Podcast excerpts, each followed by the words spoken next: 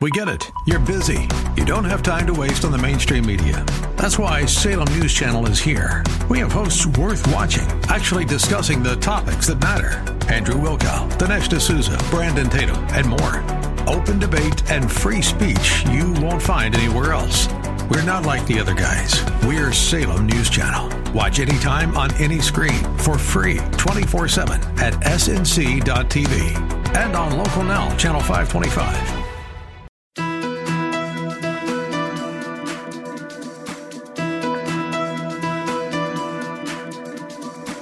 It's time to sit back, relax, and listen to Conversations with Joan. Conversations with Joan will inspire, motivate, and empower you. Live your best life now. Listen, learn, think, and decide. And now, here's your host, Joan Herrmann.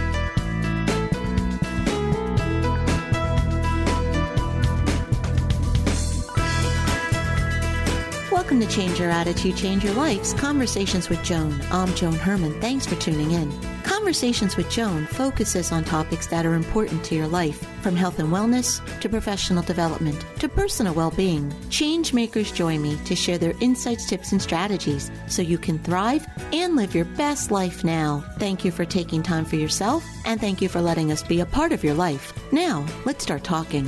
The fear of failing often stops people from moving forward or following a dream. But according to today's guest, Jim Harshaw Jr., every success story includes crushing failure, doubt, and uncertainty. Jim joins us to discuss how to maximize potential and increase resilience by leveraging failure for success. Jim became an NCAA Division I All-American wrestler and later the youngest Division I head coach in the country. Through his life, he has been surrounded by Olympians, CEOs, and millionaires, discovering their systems and frameworks for world-class performance.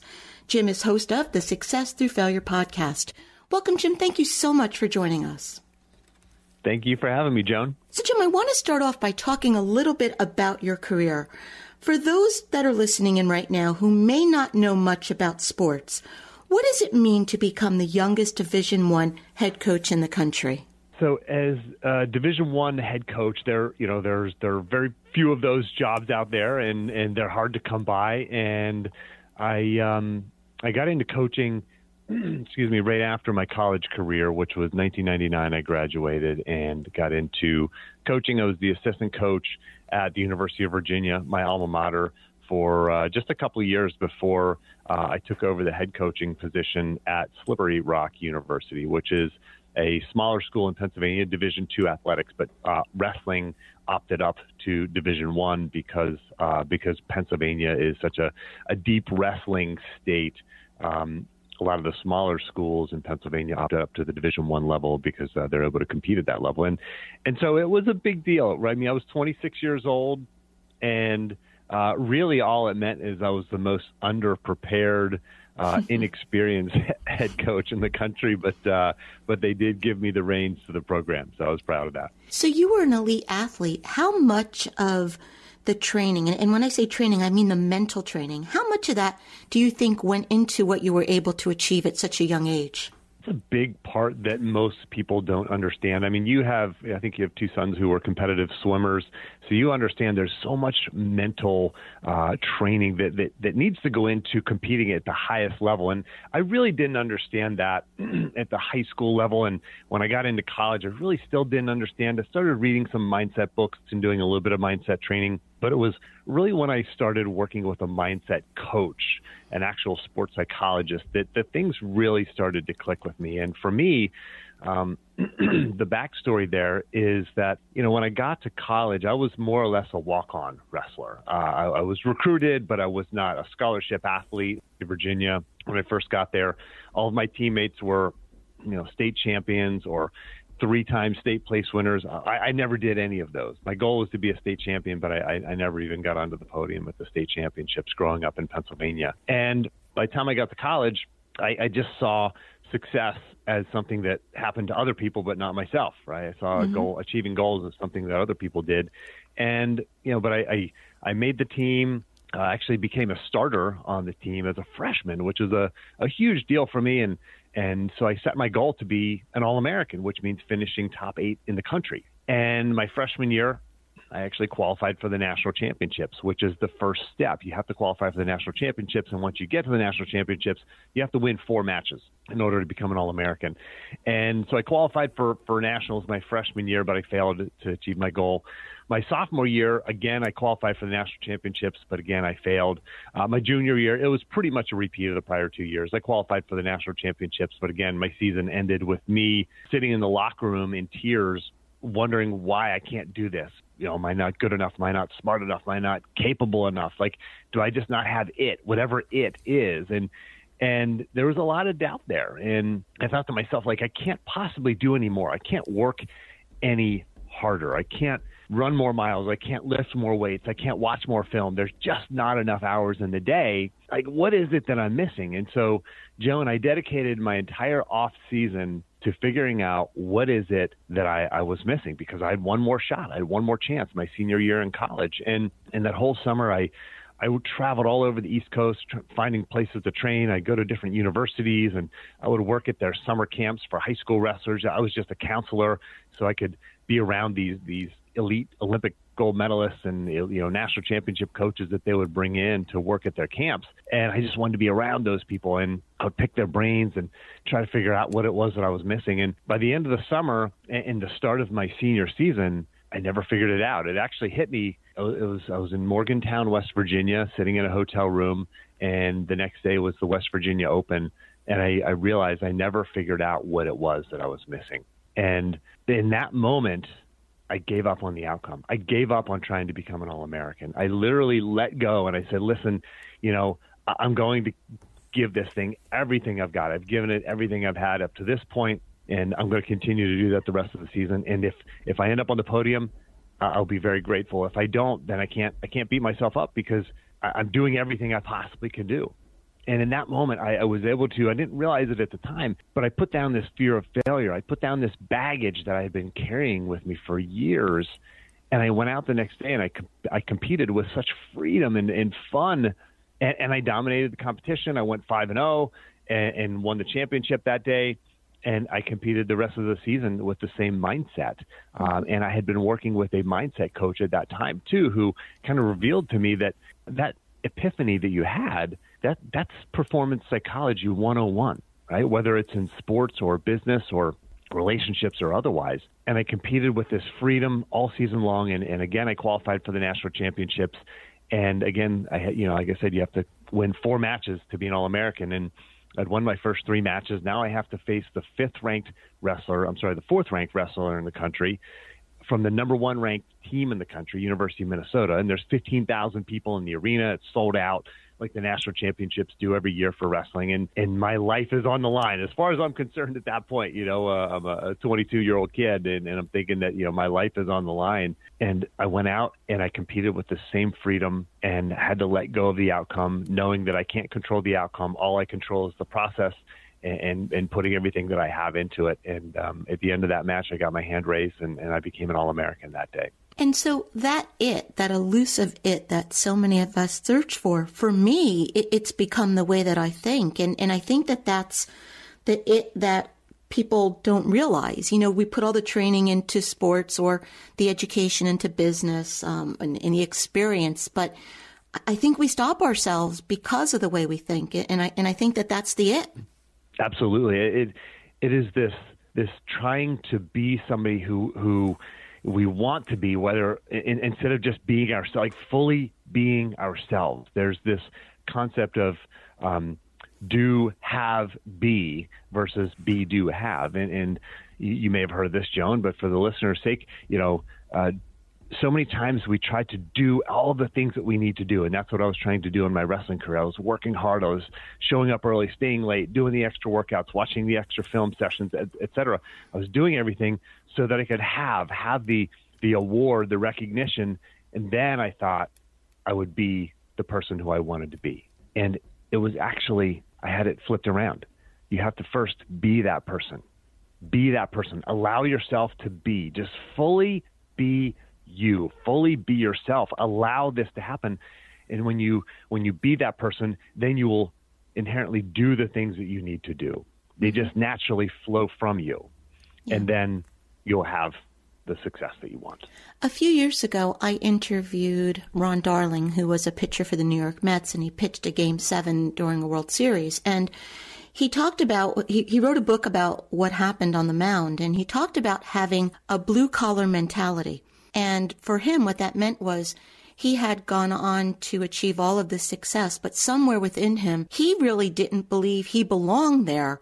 And, you know, it was like this, I guess, this battle within him where he felt like he would, should be there some days, but there was that deep rooted uncertainty.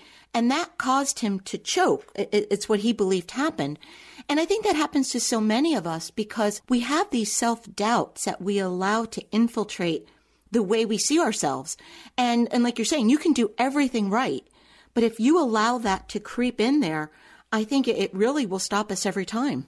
Yeah, absolutely. I, I can very much relate to that blue collar mentality. You know, I grew up, dad was a construction worker, mom was a secretary, and we were the hardest working people you ever met. And, but we always believed that success and wealth and abundance was, there's just kind of this under underlying theme or feel or sense that that success at the highest level was for other people and i think that's what he's referring to is mm-hmm. is this this sense you know that that can be just wired into our unconscious mind that the highest level of success is for others.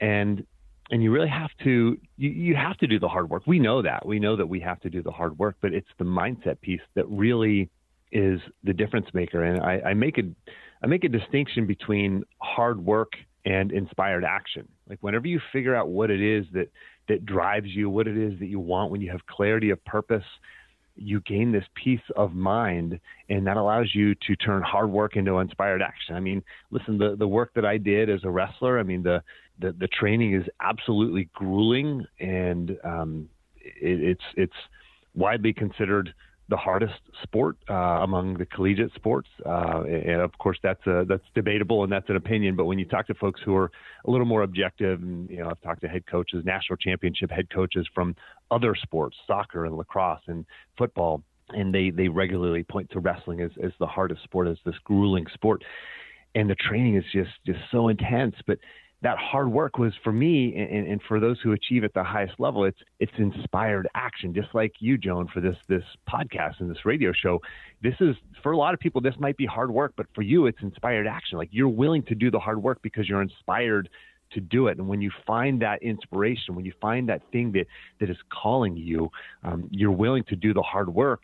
And and then you that also helps you find a belief that i'm doing the right thing and this is my calling and i belong here I used to be one of those people, Jim, who lived small because I was afraid of failure. Whatever that word meant to me back then, I was afraid to take risks because I didn't want something to work out in a negative way for me. And it was really only once I learned to start to view failure, you know, like you talk about succeeding through it because you, you look at it then as a learning experience. You look at it as a creative uh, stimulant in a way because sometimes it may not work out the way you want, but then you can turn it and twist it and build on it and you can end up with something amazing. And so that was, you, you know, what I started to do. I looked at every experience as a learning experience, as a lesson rather than the end of the world. And that changed my life. It changed everything for me. Yeah, that is a hard place to get to, right? And, and, and for the listener, what Joan's talking about and what I, I, you know, preach all the time is success through failure, but that doesn't mean failure is something you're seeking. You know, you're not like looking to go fail at the next thing you attempt. You're you're just willing to push the boundaries. You're willing to try things and take risks. And sometimes those things fail. And and when you fail, you you know our default wiring tells us, you know, you're not good enough. You're not smart enough. See, I told you, like stay in your lane. But but the real truth here is that this is data for you. This is information. This is feedback. When you look at you know the greatest of all time in, in whatever it is, whether it's Thomas Edison in inventions or, or, or Tom Brady uh, as the goat football player, the greatest of all time. You know, Tom Brady has had like a half a dozen games where he threw at least four interceptions.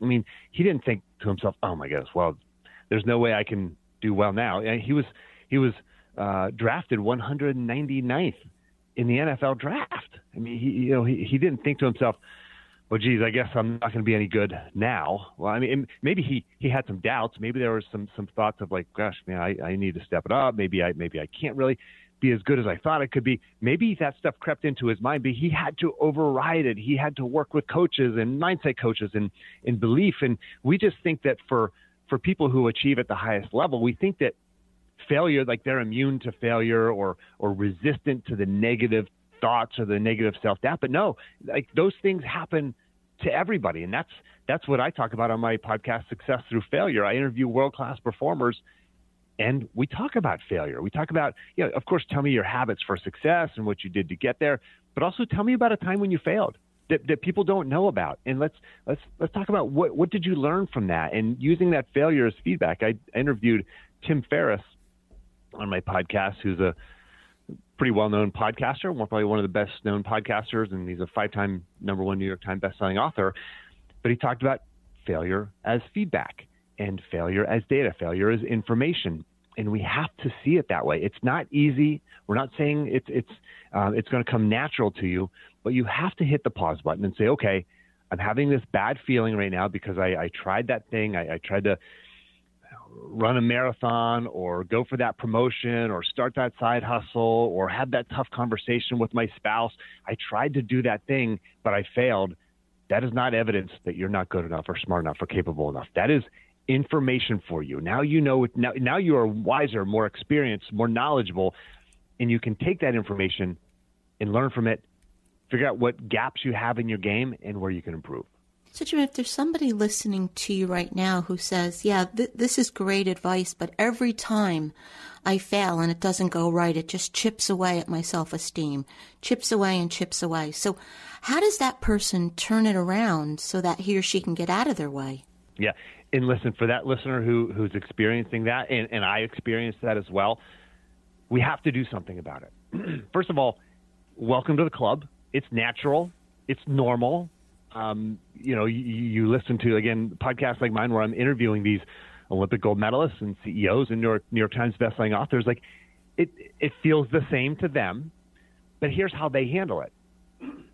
They do the mindset work.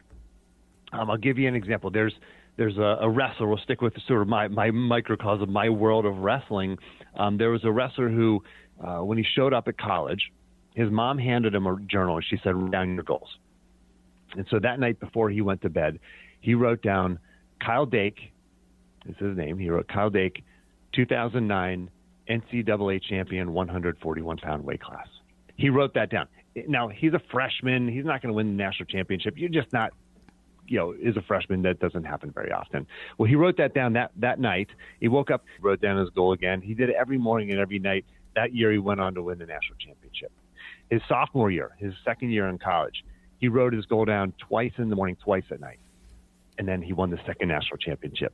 His third year, he wrote down three times in the morning, three times at night. He won his third championship. And his senior years, of course, four times in the morning, four times at night, and he won a fourth championship. Now, this guy went on to become, he was the first wrestler in the history of the sport to win a national championship at every at, at, a different weight class every year. Every year he bumped up a weight class and won a national championship. Nobody's ever done that before. But guess what? How many people have actually done what he's done in terms of writing down his goals every morning and every night? How many people actually are willing to do the mindset work?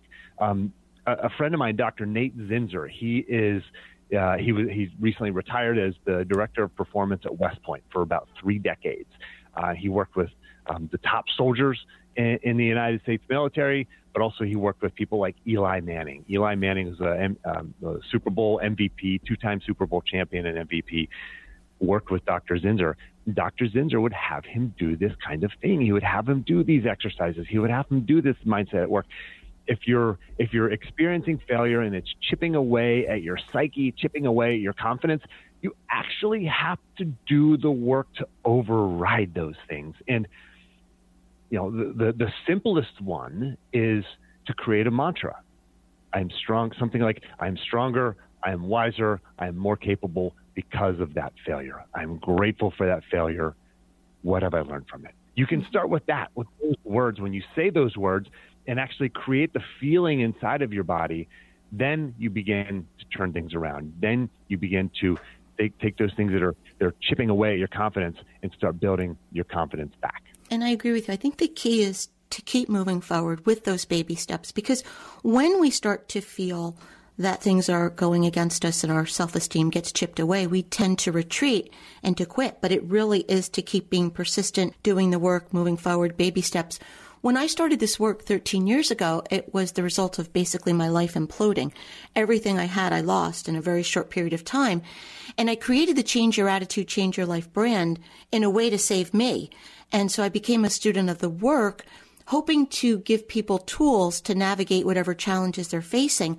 But it really did save me by studying and working and learning about the power of the mind.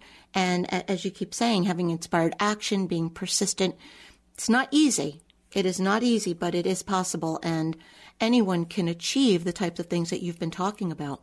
That's right. And the key thing that you said there, Joan, is it's not easy. Like, it's not easy. We we have to understand that. We have to realize that okay, I'm having this this bad feeling, this doubt, this fear of failure. I have to move forward anyway. That's what the great ones do. They move forward despite those things, and that's what you did, despite the losses that you had. And I, I I've read about your losses, and I understand like you, you experienced significant loss, three significant losses within five months, and and you have to find ways to move forward anyway, despite those. And, and it's um, it's not easy, but it's but it's hmm. necessary. So, Jim, put on your coaching hat for a moment. What would you say to someone right now to motivate that person to get started? Do one thing. Figure out one thing. One small catalyst.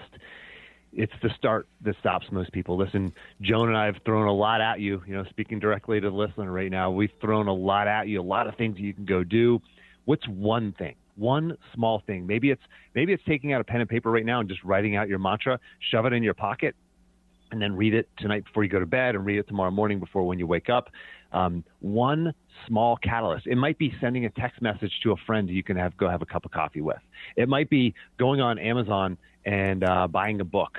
Uh, it might be you know you know, like wh- whatever the, the one thing is, right? Um, you know, go to, to Joan's website and make sure you get on her, her email newsletter. So you're getting that dose of positivity. Like, what's the one thing, just one small, easy thing you can do right now to create momentum? And I always say that Nike had the best campaign, the best slogan ever just do it. I don't think there are truer words. Yeah, just do it. Just start.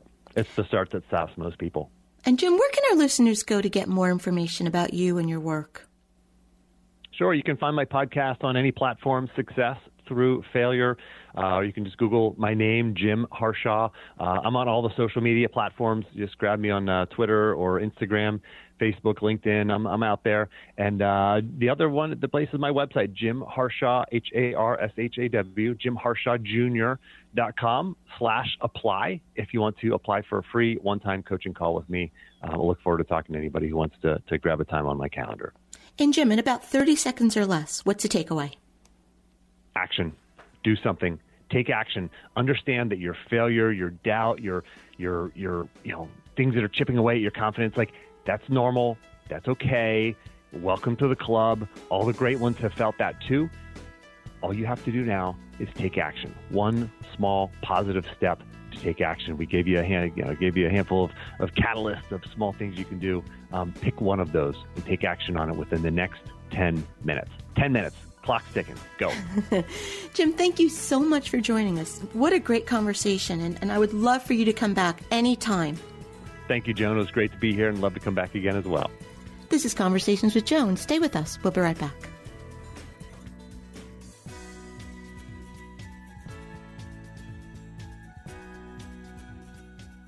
You feel lost on your journey to health and happiness? Then let us guide you on your path. Personalized actions towards health.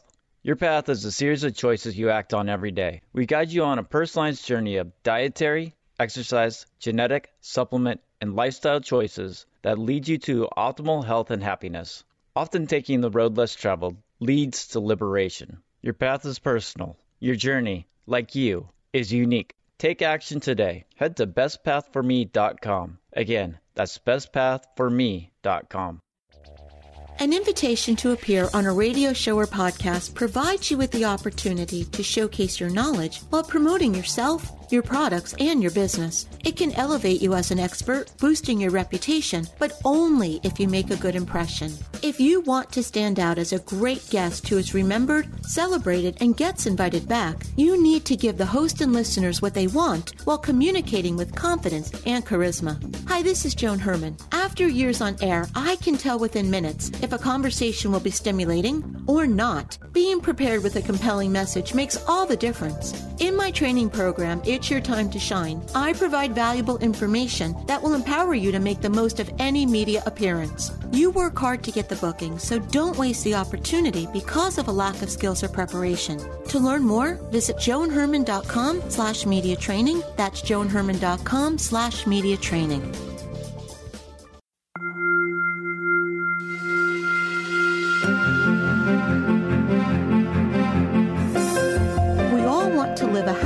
Productive life, but sometimes we just need a little help. Our Coach on Call experts provide strategies to help you live your best life now. Joining me today is Allison Carmen, a business consultant, life coach, and author of The Gift of Maybe, offering hope and possibility in uncertain times. Allison's podcast, 10 Minutes to Less Suffering, provides simple tools to reduce daily stress and worry. Allison is here today to discuss why you're not out of time. Welcome, Allison. Thanks for joining us. Oh, thanks so much for having me, Joan. So, Allison, I know this is something that I have been guilty of many times in my life, especially as I'm getting older.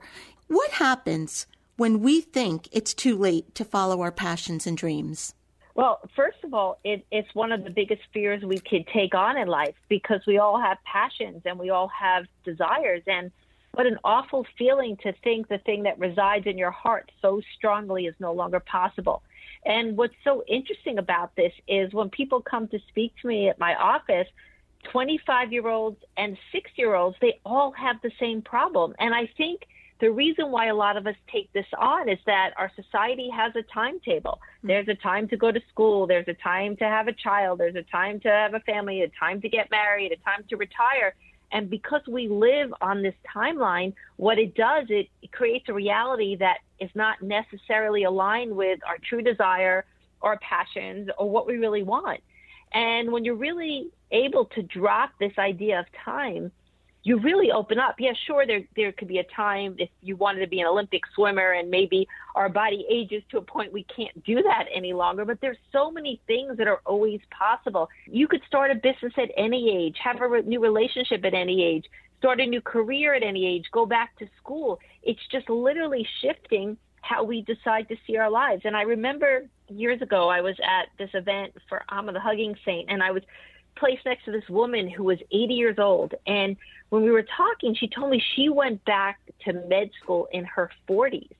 And she ended up having like a 30, 35 career year career at um, a government agency. And I remember saying to her, Why did you go back when you were 40? Didn't you feel you were too old? And she said, Absolutely not. I always put my passions and my dreams before time if we make ourselves available to life at all times, then time won't be the issue. Then our heart will be the issue, our desires, everything that we truly want. And I have seen people in their 40s, 50s, 60s create new things all the time. So stop thinking about time and spend more time thinking about your desires and your passions because what you desire desires you. And if you stay open and you don't turn your back on life, life will be open for you. All right, so Allison, how do we quiet the fears that keep us from our truth? One of the things I do is I use the maybe practice, which I know I talk about so often, but it really helps us because this time issue is really about fear. So it's a fear of what's possible, fear of the unknown. Because if someone would come to us and say, This is possible, I know because I could predict things, we would do it. So it's really just our own fear of uncertainty that makes us doubt what we know to be true within our heart. So I would use the maybe practice, and the maybe practice is write down your biggest fear. My big and our biggest fear is usually we're out of time. Uh, I'm not going to be able to start that business. I'm out of time to start a new career. I'm out of time to fall in love. And then we get to ask ourselves, are we absolutely certain if that fear is true? And what's so beautiful about this exercise is you can't be certain. You can't be certain of anything. But because we're not certain, that means that there's hope and there's possibility. And so then you start writing maybe statements, broad ones. Maybe the thing I want is still possible in my life. Maybe I could take a class. Maybe I could research that new business. Maybe I could open myself up to a new relationship. It is so small and so simple, but all you're doing is putting doubt on your fear. And when you put doubt on your fear, your mind opens up, the windows open, hope comes in, and we get to engage in what's possible. And that's the key to life. You know, we create so many of our obstacles with our fear and maybe allows us to drop the fear, drop the obstacles, and be open. Allison, thank you so much for joining us. If you would like to learn more about Allison and her work, you can visit AllisonCarmen.com. We'll be right back. From the studios of AM 970 The Answer on Broadway and Wall Street in Manhattan, this is WNYM, Hackensack, New Jersey, New York City.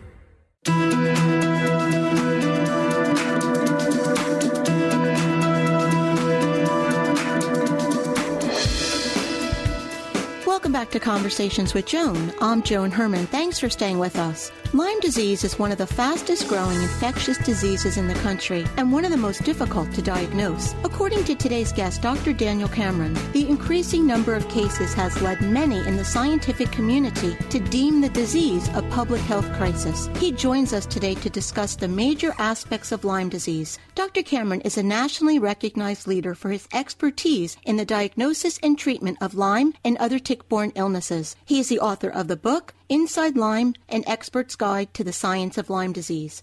Welcome, Dr. Cameron. Thank you so much for joining us. Happy to be with Joan. So, Doctor, why do you believe Lyme disease is on the rise?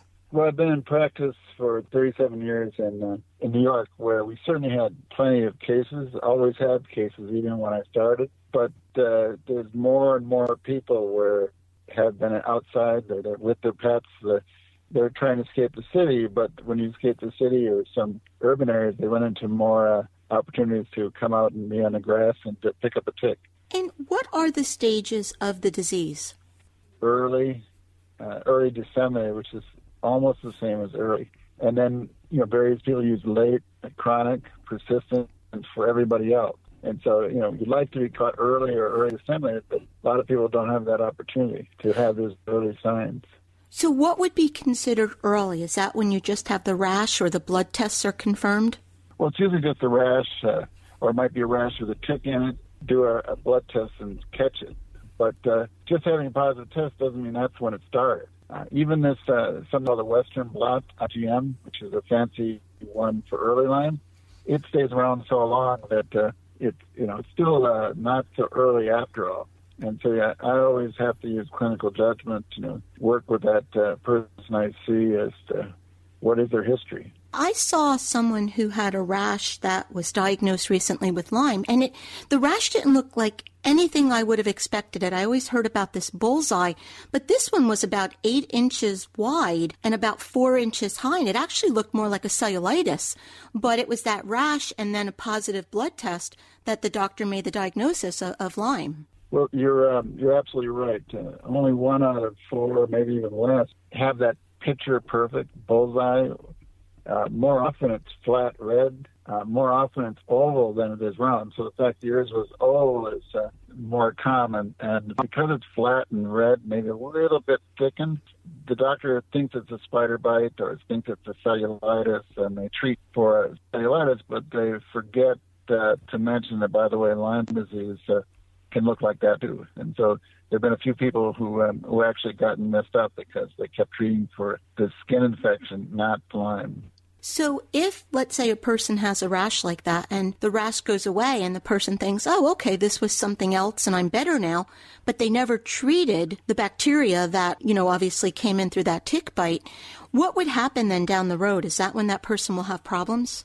Yeah, the infection seems to go away anyway, even if you don't treat. So, when the rash goes away, people uh, let down their guard, and uh, and then later on, that's when all of these symptoms you hear about. You know, the immune system is busy, the the uh, fatigue, that can't concentrate, can't process information, the headaches, the dizziness, all the things that that you associate with uh, Lyme. You hear about Lyme. Uh, the frustrating part of Lyme shows up, you know, and if you don't see that rash or dismiss it, uh, that's when the doctor has a challenge. Uh, the patient also has a challenge of letting the doctor know. Right. So if you find the rash and blood work confirms it, How do you know? Uh, uh, and, and, let's say you do a, a, a course of the doxycycline or, or, whatever it is they prescribe. How do you know when you're in the clear? When can you say, okay, this is taken care of, I'm good to go? Well, that's a good question. If you treat at the time of the rash, um, a lot of people get better, and uh, maybe two out of three, which is great. It just one out of three seem to have troubles when you follow them, or they'll be well and then show up a few months later sick. So that's where the the hot debate is. You know, what to do for the one out of three who has troubles. And so some doctors say, well, no, 21 days is all you get. And I'm in a group of doctors that says, well, I'm going to really lean on the ones that are become chronically ill or late, and uh, and then uh, I have to treat longer than the standard three to four weeks. Or I might have to look at other infections in a tick, you know, like babesia. Maybe that's why they're still sick. So it's a I take that that group and uh, have to come up with a solution. I hate to have them get lost in the system and get called fibromyalgia or chronic fatigue. If you've had Lyme at some point, and let's say you've treated it, is it always something you have to worry about? Is it is it with you for the rest of your life? Well, a lot of people get better. So remember, two out of three, you know, I hate to run stat.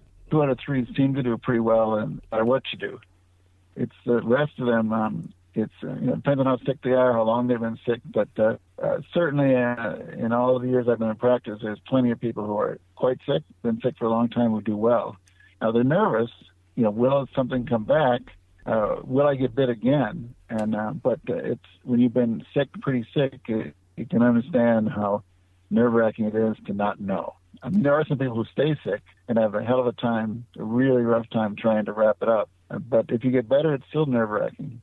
What are the most common symptoms when you're moving from early stage to a later stage? What what would a person be experiencing? Well, I often liken it to the immune system as too active. So you get almost like a fight or flight type process so that you're tired uh, but wired. Uh, the brain is not processing information is quite as clean, so they call it a fog. There's a the body has a problem because they're wired so they're not sleeping. Uh, every mood button's turned up to high, so you can say, "Oh, my anxiety is coming in waves," but so do sadness and irritability, and uh, then they can get kind of lightheaded uh, when they move, get up too quick. Uh, Many people say, I-, I never even saw a tick. How come people don't know they've been bitten? Well, sometimes, uh, you know, people are scratching. Some of them tend to detach uh, rather easily, even before they get engorged. Because uh, you see people who uh, find ticks in their house that are partly engorged, and they're still alive and they're still, uh, you know, hanging around. So let's talk about how Lyme disease would be diagnosed. Let's say you have the perfect situation where the person has a rash and they're presenting with this rash. What tests would you be running? Well, if I see a you know a rash, even without a tick, that hey, that's not you know quite like a bullseye, not so sure, then I do a blood test. And uh, there's something called an ELISA, which is fancy word for titer, which looks uh, for a pattern of proteins that you might have from the, the infection. Uh, and then uh, there's so many other co-infections uh, that there's blood tests for, like anaplasmosis, uh, Ehrlichia, Bartonella, Babesia that you can test for. So I do those tests, but if they're still sick or the, the test is taking too long, uh, I'll end up treating uh, based on what they're presenting with, not just the test. Right. So if a patient has a positive IgM test, that would pretty much indicate an active case of Lyme? Yeah, M, the IgM or immune globulin M are the first responders. Then later on, it kind of turns into an IgG pattern. It's just that with Lyme, you can't always count on it going from the M pattern to the G pattern. And if all you get is M, you're still going to have the doctor decide how long they've been sick, how long you want to treat for. And you had mentioned a Western blot test. What is that? Uh, a Western blot is a test where you uh, are looking for proteins that are typically in a in an infection. You know, like the cell wall, you know, cytoplasm, mitochondria, all these kind of proteins that we learn from science class. So they look for those proteins that are kind of unique to Lyme, uh, and so they run it on, on a piece of paper, run it kind of, and it looks like a bunch of kind of bands or slashes or blobs. Some people call it Western blot test, and so it's sort of a pattern. So if you get enough clues, uh, like on a G pattern, if you get five out of ten, or M two out of three, you say, aha. it's highly likely that that is Lyme. Uh, it's just that not everybody gets those baths, and so you're left with like, well, if they're sick, you have to do a lot of tests for other things. But I don't like toss Lyme out if, if they don't have all the bands they're looking for. When you suspect a case of Lyme and you tell a patient that this is what you believe is happening, what is the normal course of treatment? Well, I, I always uh, tend to start with doxycycline. Uh, now, even in kids under eight, because they're worried about doxycycline getting the teeth or bones, is that uh, you can't actually do two weeks according to the CDC without those issues. So, if all I got is Lyme, it seems simple, just doxycycline. If it's more complicated, I might switch to a different pill like amoxicillin or treat for babesia. And so when someone takes a course of antibiotics, we know what it does to all the gut bacteria. Do you usually recommend that someone takes a probiotic or prebiotic along with it? I always recommend uh, the probiotics, um, to, you know, like maybe 40 billion with a B. Um, prebiotics is commonly done, but I'm not so sure that adds much. But uh, and I also uh, uh, recommend that they um, stay from alcohol and sugar because that that it interferes with uh, trying to have a good outcome. Because we know how important the immune system is in healing and, and gut health to the immune system is so important. So that's why I was asking about that, that you want to try to keep yourself as healthy as possible. What about taking supplements like C and D? Is it safe to take them alongside an antibiotic? Uh, yeah, it's safe to take those. Um, one of the things you should know is that some of the zinc, magnesium, you know, calcium, those type of minerals stick to doxycycline. Um, so you don't get the absorption that you want. So if you're going to take those kinds of minerals, then I recommend taking those separate from doxycycline, like two hours away. So I take doxycycline with food because it's so hard on the stomach. But I might take the zinc, magnesium, calcium two hours later.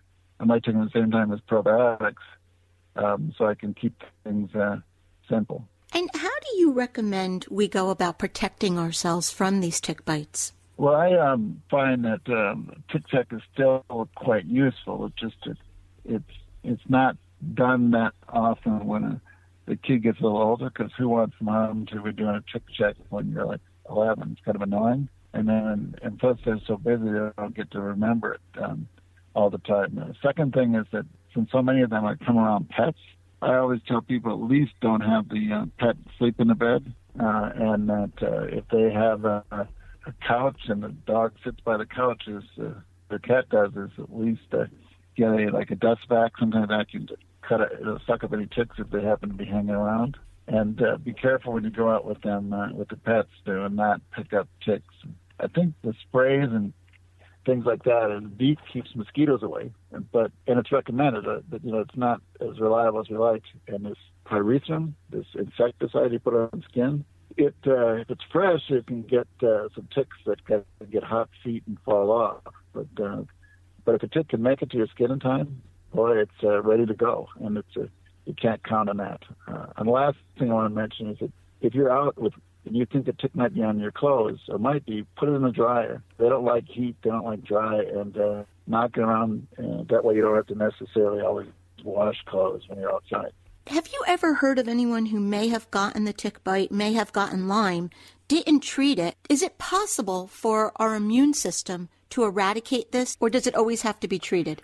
Well, that was the original question in uh, the 70s is that would you get sick if you don't get a swollen knee? If you don't get that type of arthritis, don't get Bell's palsy or rash. And so there was a lot of interest in following people over time, but almost all of them end up being sick, or, you know, the vast majority get sick at some point, maybe not when they get the rash. And so that feeling that you naturally can protect yourself, that your body can take care of it, is, uh, has part of uh, not been a very good strategy. Now, some people get to the three weeks of treatment and then they think they should watch and wait, and doctor says watch and wait. Now, I don't have any problem with that if you feel well, but if you don't feel well, you know, you should at least get your doctor to make sure you have nothing else wrong, and make sure that uh, at least aware that uh, maybe treat, retreatment is available. And if you don't really want to retreat as a doctor, then you know there are other doctors who might consider. But uh, you know, it's a hot debate as to whether to treat more than three weeks. If someone goes through the three week course of treatment or and he he or she feels well no symptoms no side effects nothing happening in their body How do they know then that they're in the clear? Will you run another blood test or do you pretty much assume the antibiotic did its job and, and the person's okay? Well, there isn't any blood test to tell you when Lyme is over. You know, there's a even people have a clean positive test. There's no test to say I'm, I'm cured, I'm fine, I'm, I'm healthy. So it's not like other diseases where you have a good outcome. You know what it is that, that you're well. So it's a uh, one of those things where I might do a test to see if there's evidence of another infection in a tick, uh, but generally there's no objective, clean, clear, satisfying way to know you're fine. If you're fine, feel fine, you've had some reasonable amount of treatment, I just let it go. Do you recommend that a patient go to a doctor like you or a specialist, or can a regular internist usually handle this situation? Well, I find that there's an awful lot of doctors who actually treat Lyme and do a good job, and more than ever before. Uh, and they're looking for Lyme, which is all important. And uh, treating uh, in a timely manner, just that there's still plenty that don't uh, look or they they need a tick or a rash that says especially when there's still too many people who, um, who as doctors, are on the sideline and not treating. So just be aware that uh, if you're sick and saying sick and the symptoms are persistent, can't find a better answer, is book a second down the line. One doctor says no, at least get a second opinion. Dr. Cameron, thank you so much for spending this time with us. It, it is nice weather now, and as you said, more people are spending more time outside, and this is really a concern for us, and it's something that we have to be mindful of. So, if you'd like to get more information about Dr. Cameron and his work, you can visit danielcameronmd.com or grab a copy of his book, Inside Lyme An Expert's Guide to the Science of Lyme. Doctor, thank you so much for joining us. And thank you, John. This is Conversations with Joan. Stay with us. We'll be right back.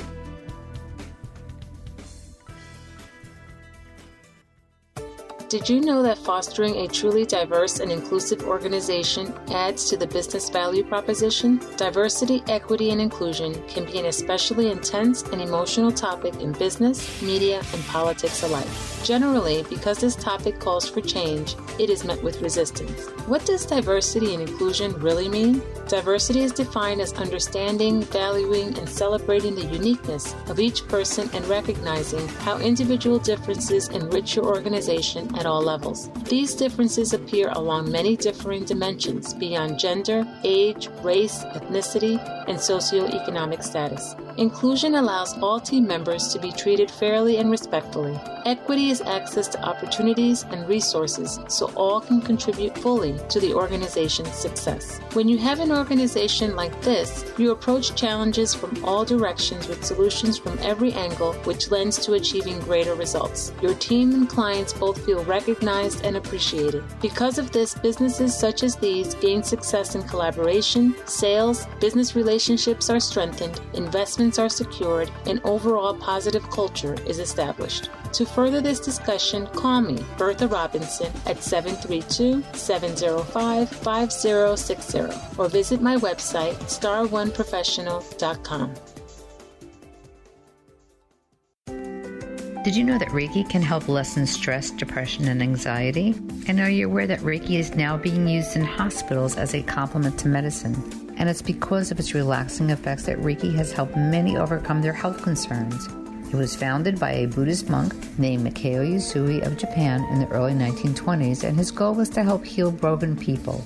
Reiki comes from a universal life force energy which radiates pure love, and this energy is then transferred through the Reiki practitioner's hands to the client. Reiki is considered a form of energy medicine which addresses the entire energy body called the chakras, which correlates to every system within our bodies from our pineal gland all the way down to our adrenals and spinal cord. So, why not consider the many benefits of Reiki and how it can help impact the health of your body, mind, and spirit? Hi, this is Roxanne D'Angelo, a certified angelic crystal, Reiki, and magnified healing master teacher. For more information, you could reach me on the web at crystalclearenergies.com. Do you believe that there can be a silver lining from tragedy and that blessings come in disguise? Hi, this is Joan Herrmann here with a lesson learned while earning my PhD in life. Your attitude determines how you view a situation and how you move through it. A tragedy is defined as an event causing great suffering, destruction, and distress. We understand the meaning of those words. However, I believe the important component is how we view the situation. What may be a tragedy to one person is nothing more than a bump in the road to another. And while we can agree that events such as death, divorce, or job loss create less than desirable circumstances, each can be viewed and handled differently from one person to the next. The key is that person's outlook. There are people who see the glass half full in all situations, and others who see it as half empty. We have a choice about how we view what occurs in our life, and that choice determines how we will transition through a tragic experience. So, how can you get through a tragedy? Recognize that you have a choice in the situation. We often believe that we are a victim of circumstance and that this will be our lot in life. We think that we will never recover. The key to moving on is to know that you have the power to change the situation. No matter how devastating the circumstance, you have the power to get through it. You are not a victim, the choice is yours. Never suppress your feelings. Hurt, sadness, and grief are all normal emotions and they should be felt. The problem occurs when you allow yourself to stay stuck, when you assume the role of victim. Get help if you cannot do it by yourself. Read books and seek information that can help you get your head in the game. Reach out to friends and loved ones. Isolation can make the situation worse. And seek professional assistance if you're overwhelmed, depressed, or have suicidal thoughts. Remember, you're not alone and you have a choice. How we experience our life comes from how we view what we experience. As Dr. Wayne Dyer said, when we change the way we look at things, the things we look at change. Thanks for spending this time with me. For more inspiration and empowering tools, visit joanherrmann.com.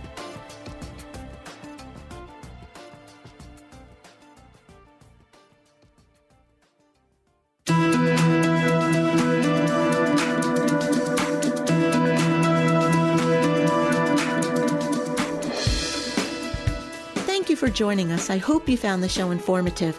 Change Your Attitude, Change Your Life, we believe that knowledge is power. Take what you've learned, apply it, and live your best life now.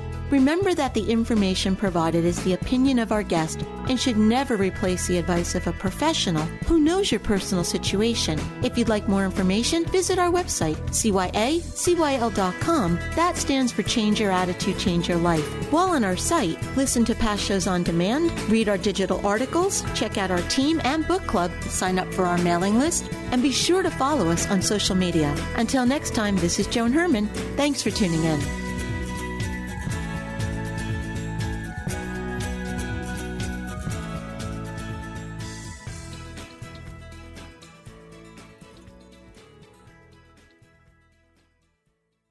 The preceding pre recorded program sponsored by Maximilian Communications.